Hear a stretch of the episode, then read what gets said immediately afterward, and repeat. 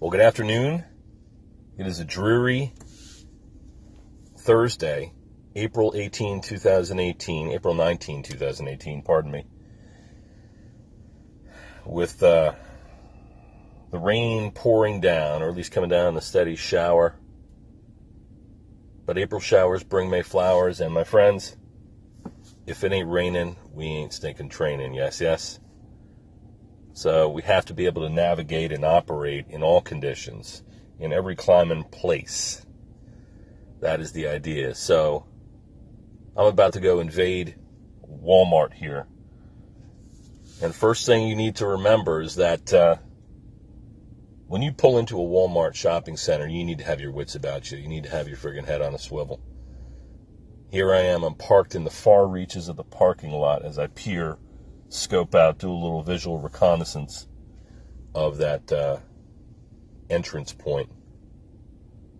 You want to park as far away from the main entrance as possible because everybody's going to try to vie over those um, those parking spots that are right up near the front. Naturally, it's a lazy American thing to do, right? Just maybe, maybe, maybe not even just an American thing. Maybe it's a just a human quality. We're always trying to take the path, the path of least resistance, but not Dr. Drill. Damn it! You got to park in the far reaches. You got to park as close to you can as you can to a curb, maybe with some overhead cover in the form of one of these landscaping trees here.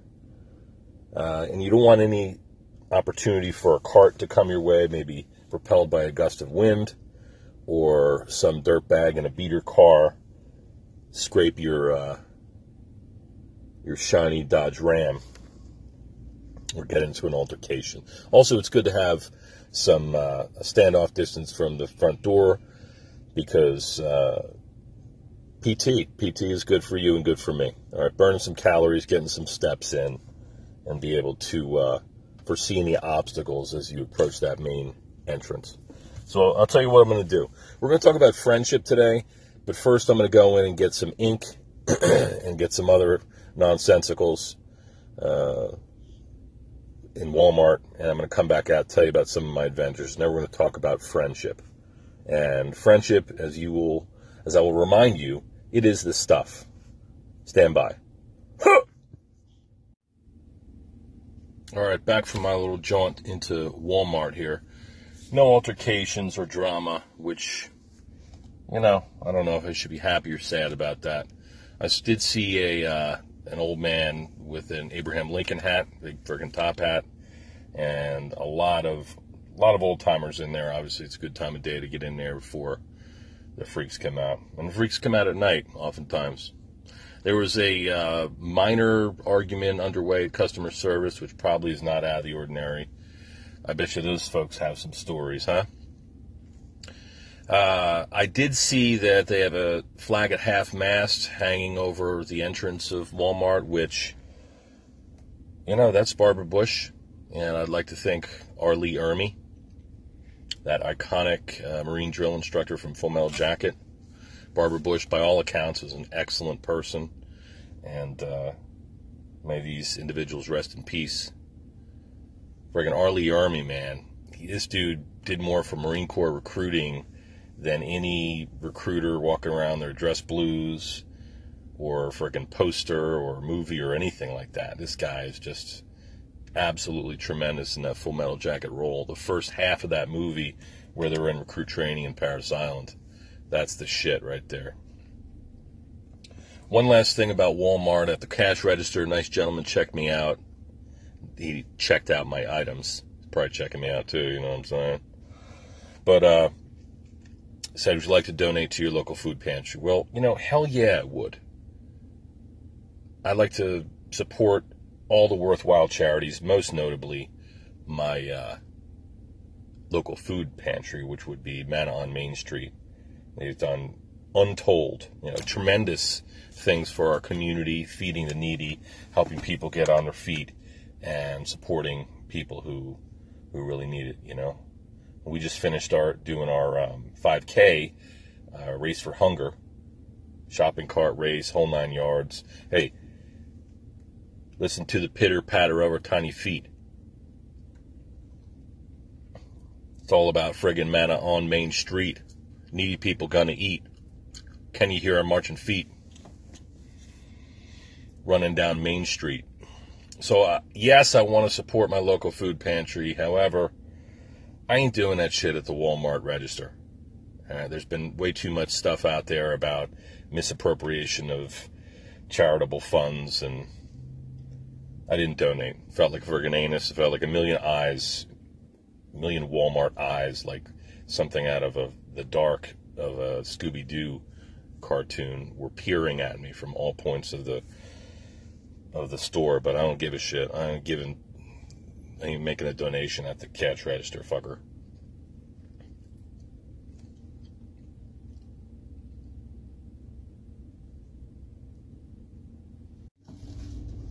Okay, let's talk about friendship now. Friendship is the stuff. It is one of the things that makes life worth living. Solid relationships, timeless relationships among, between individuals. Quick story to grab your attention. Yesterday, I'm at Healthy Balance Chiropractic, doing my work, applying my trade. Had a little bit of time between patients, so I grabbed my tiki planter which is this menacing looking um, tiki carved out of pine, a pine log with a chainsaw, colored real nice. And then I got a like a grass clump of grass growing out of his head. So I hollow out the top of the the um, the log, the tiki, and I call it a tiki planter. Anyway, it's been uh, weathered, uh, wintered over very well inside the office. So I decided it was a halfway sunny day. I figured I'd carry it out and position them for the fair weather.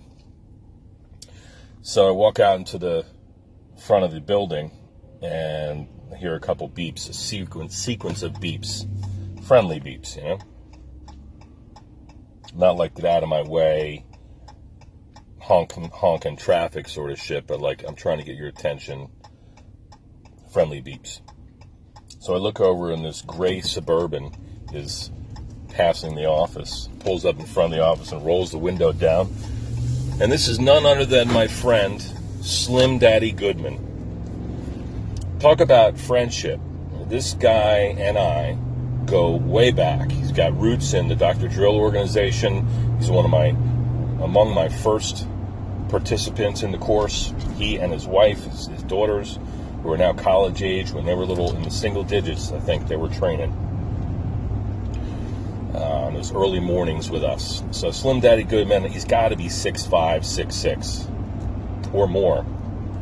Big guy, probably, I don't speak to his weight, but easily over 300 pounds. At one point in time, he had lost, and looks like he still had kept a lot of it off.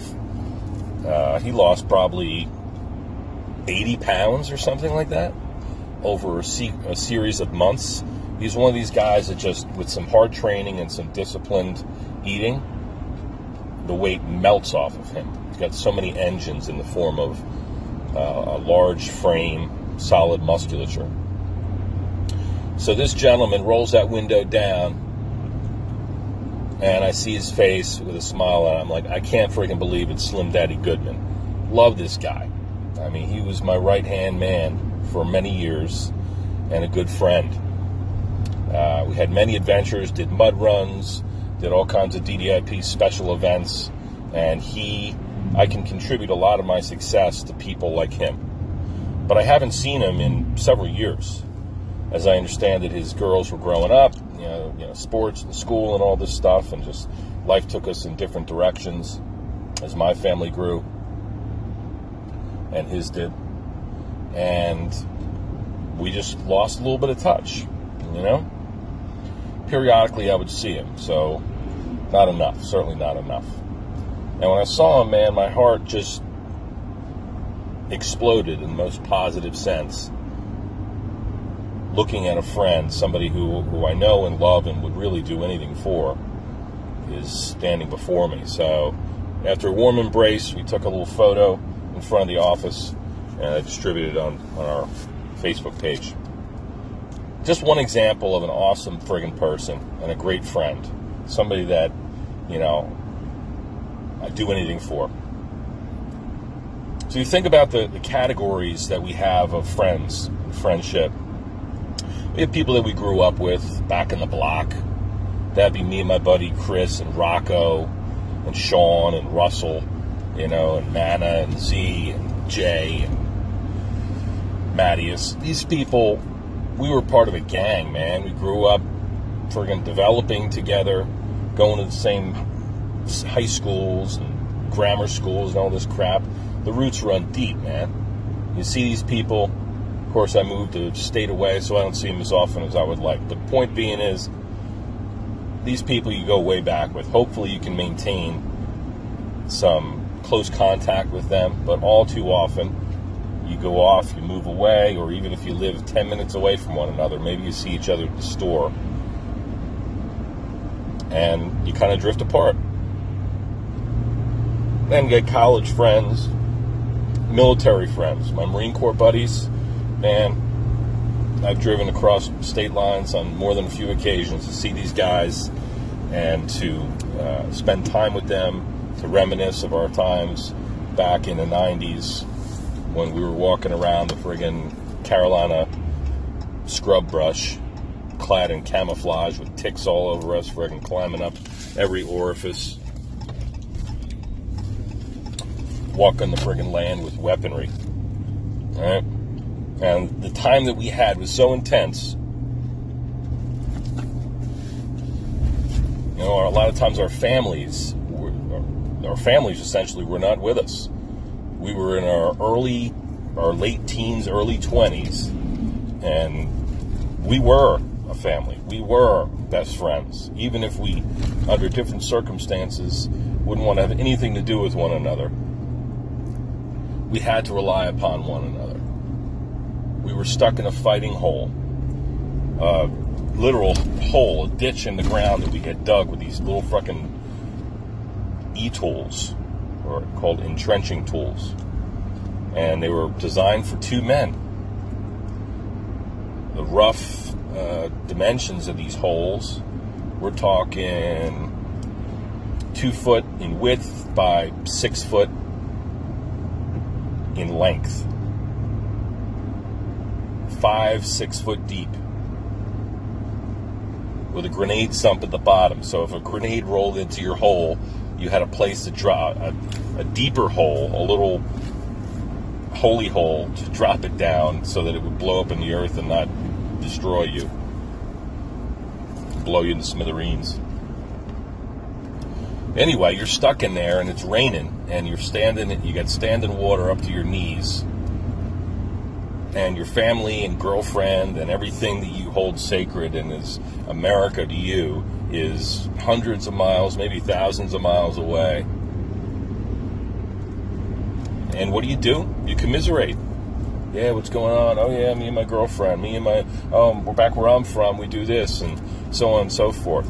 So we talk about where we're from. We, we, we cultivate these relationships, and before you know it, the relationships back home pale in comparison to those forged in a fighting hole or walking around in the dark in the woods on patrol or sailing across the friggin' Mediterranean on a huge gray metal naval vessel. And so those friendships are very concentrated and they're very strong, very special. Then you get out, you grow up, you start a family. Maybe you you got your job, you run a business like I do. And I have a lot of friends, a lot of people who I interact with on a regular basis, I know and I love. But it's a different type of friendship. It's one that has different needs altogether. The time together is because we have so much else going on so many other commitments and other elements in our lives, the time that we spend together isn't always the most quality. And of course, we have our families to tend to, we have kids to get home to, and they are our priority. So we don't get to really get to know people and invest as much time as we could in friendship.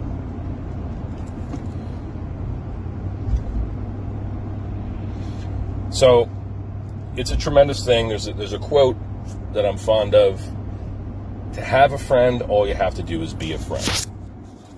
You know, I heard it was from some one of these books that I read, one of these hyper intellectual books that I get involved in, and then they're so friggin' dry that I have to put them down and maybe return to them, maybe return to them someday. But it said this is what caught my attention. As an adult, when polled, adults would say that they they might have, when asked whether you know how many close friends that they have when polled how many close friends you have, a lot of people said none. you know? Or maybe one, maybe two.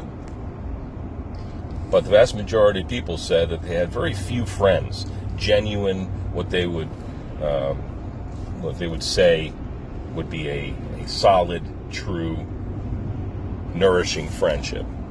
And that sucks, man, because we can never be too old to cultivate friendship. Hell, I got people that I interact with online in a chainsaw carver community, you know, on Facebook, and talking about our the art that we produce, and you, know, you learn you learn about people, and there can be uh, solid relationships formed online. Hence, there's a lot of people doing online dating and stuff like that. It's a, the comfort zone is, is a lot different. It seems to work for a lot of people. Anyway, listen. If you're if you are listening to this podcast, chances are you care enough about me, you spent enough time with me to consider me a friend. And once again, to have a friend, all you got to do is be a friend. I'm willing to be everybody's friend. Um, I embrace you all. I do anything for you. It is a back and forth that has to be easy. Not a, well, not necessarily easy, but there has to be a balance between giving and taking in a friendship. Obviously, some friends notoriously take too much, and then there can be bad blood. I ain't, I ain't got time for that bullshit. All right, we've all experienced that from whatever whatever side of the fence.